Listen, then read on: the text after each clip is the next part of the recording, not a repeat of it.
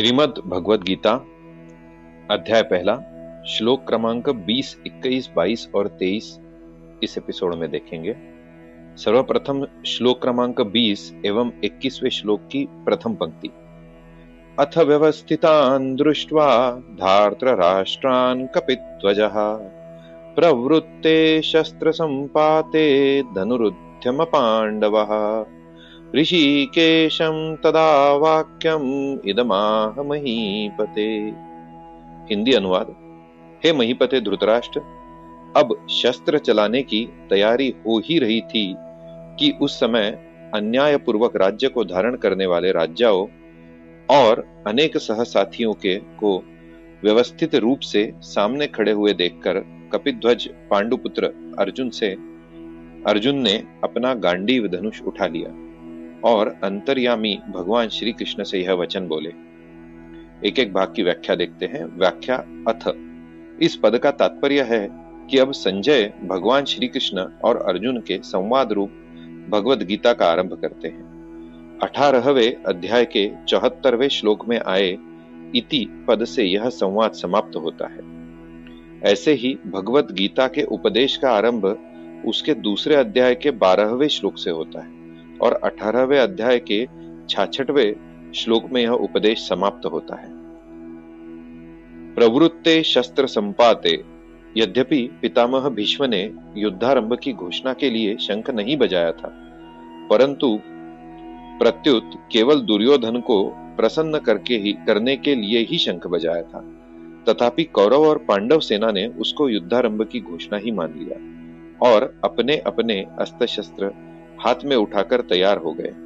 इस तरह सेना को शस्त्र उठाए देखकर वीरता में भरकर अर्जुन ने भी अपना गांडी हाथ में उठा लिया। व्यवस्थितान धार्त्र राष्ट्रान दुर्श्वा इन पदों से संजय का तात्पर्य है कि जब आपके पुत्र दुर्योधन ने पांडवों की सेना को देखा, तब वह भागा भागा द्रोणाचार्य के पास गया। परंतु जब अर्जुन ने कौरवों की सेना को देखा, तब उनका हाथ सीधे गांडीव धनुष पर ही गया। धनुरुद्यम। इससे मालूम होता है कि दुर्योधन के भीतर भय है और अर्जुन के भीतर निर्भयता है, उत्साह है, वीरता है।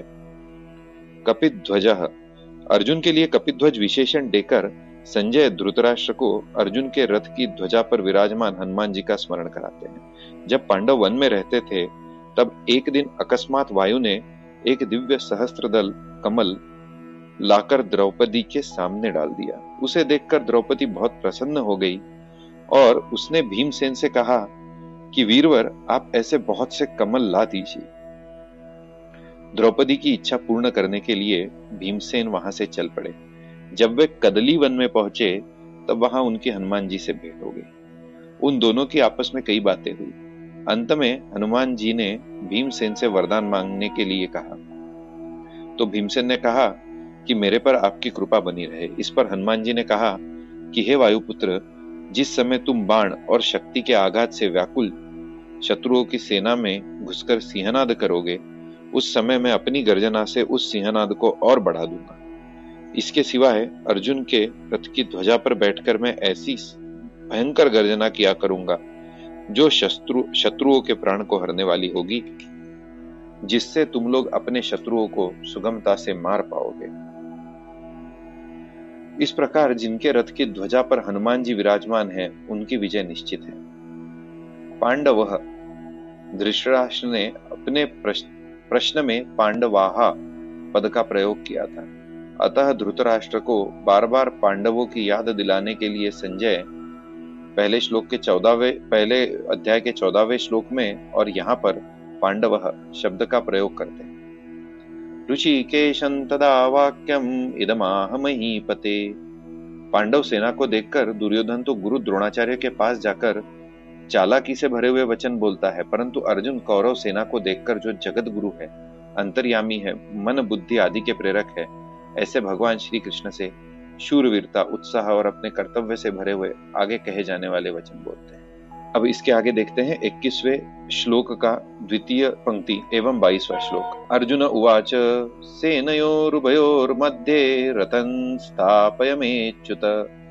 यावदेतान् निरीक्षेऽहं योद्धुकामानवस्थितान्। कैर्मया सह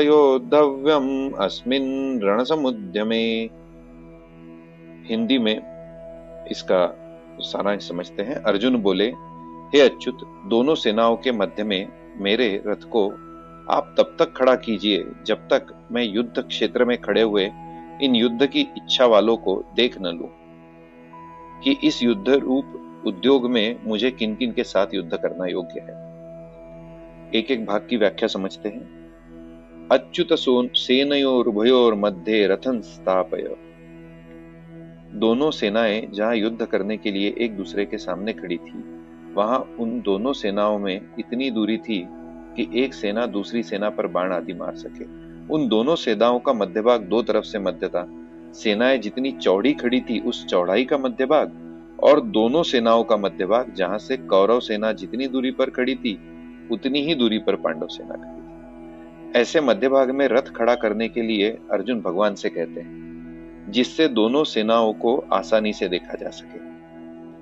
सेनयोर मध्य पद गीता में तीन बार आया है। यहाँ मतलब श्लोक क्रमांक 21 में, इसी अध्याय के 24वें श्लोक में और दूसरे अध्याय के 10वें श्लोक में। तीन बार आने का तात्पर्य है कि पहले अर्जुन शूर वीरता के साथ अपने रथ को दोनों सेनाओं के बीच में खड़ा करने की आज्ञा देते हैं। फिर भगवान दोनों सेनाओं के बीच में रथ खड़ा होने के बाद कुरुवंशियों को देखने के लिए कहते हैं। पहले अध्याय का चौबीसवा श्लोक और अंत में दोनों सेनाओं के बीच में ही विषाद मग्न अर्जुन को गीता का उपदेश देते हैं, दूसरे अध्याय का दसवा श्लोक। इस प्रकार पहले अर्जुन में शूरवीरता थी, बीच में कुटुंबियों को देखने से मोह के कारण उसकी युद्ध से उपरती हो गई और अंत में उसको भगवान से गीता का महान उपदेश प्राप्त हुआ, जिससे उसका मोह दूर हो गया। इससे यह भाव निकलता है कि मनुष्य जहाँ कहीं और जिस किसी परिस्थिति में है वहीं रहकर वह प्राप्त परिस्थिति का सदुपयोग करके निष्काम हो सकता है, और वहीं उसको परमात्मा की प्राप्ति हो सकती है। कारण कि परमात्मा संपूर्ण परिस्थितियों में सदा एक रूप से रहते हैं। अब बाईसवें पूर्ण श्लोक का अर्थ समझते हैं। उसकी व्याख्या करते हैं। जो श्लोक यावदेता निरीक्षेहन से शुरू होता है और रण समुद्र में में खत्म होता है। दोनों सेनाओं के बीच में रथ कब तक खड़ा करे? इस पर अर्जुन कहते हैं कि युद्ध युद्ध की इच्छा को लेकर कौरव सेना में आए हुए सेना सहित जितने भी राजा लोग खड़े हैं, जितने भी राजा लोग खड़े हैं, उन सबको जब तक मैं देख न लू, तब तक आप रथ को वहीं खड़ा रखिए। इस उद्योग के, इस युद्ध के उद्योग में मुझे किन किन के साथ युद्ध करना है? उनमें कौन कौन मेरे समान बनवा, बल वाले हैं? कौन मेरे से कम बल वाले हैं और कौन मेरे से अधिक बल वाले हैं? उन सबको मैं जरा देख लू। यहाँ योद्धु कामान पद से अर्जुन कह रहे हैं कि हमने तो संधि की बात ही सोची थी, पर उन्होंने संधि की बात स्वीकारी नहीं।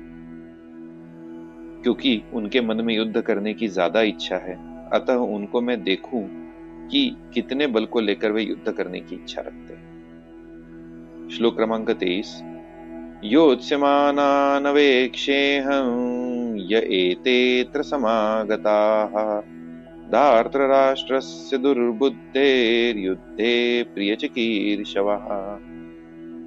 हिंदी अनुवाद दुष्ट बुद्धि दुर्योधन का युद्ध में प्रिय करने वाले, करने की इच्छा वाले, जो ये राजा लोग इस सेना में आए हुए हैं, युद्ध करने को उतावले हुए इन सबको मैं देख लू। भागों में व्याख्या धार्त्र राष्ट्रस्य दुर्बुद्धेर युद्धे प्रिय चिकीर शव यहाँ धात्र राष्ट्र पद के दो अर्थ होते हैं, धृतराष्ट्र के पुत्र अथवा संबंधी। दूसरा अर्थ है अन्यायपूर्वक राष्ट्र को धारण करने वाले। इस जगह पर धृतराष्ट्र के पुत्र मतलब दुर्योधन के लिए धार्त्र राष्ट्र से पद आया है। तो व्याख्या है कि यहाँ दुर्योधन को दुष्ट बुद्धि कहकर अर्जुन यह बताना चाहते हैं कि इस दुर्योधन ने हमारा नाश करने के लिए आज तक कई तरह के षड्यंत्र रचे हैं। हमें अपमानित करने के लिए कई तरह के युद्ध, उद्योग किए हैं। नियम के अनुसार और न्यायपूर्वक हम आधे राज्य के अधिकारी पर उसको भी यह हड़पना चाहता है, देना नहीं चाहता। ऐसी तो इसकी दुष्ट बुद्धि है। और यहाँ आए हुए राजा लोग युद्ध में इसका प्रिय करना चाहते हैं, वास्तव में तो मित्रों का यह कर्तव्य होता है कि वे ऐसा काम करें, ऐसी बात बताएँ, जिससे मित्र का लोक परलोक में हित हो। परंतु ये राजा लोग दुर्योधन की दुष्ट बुद्धि को शुद्ध न करके उल्टे उसको बढ़ाना चाहते हैं।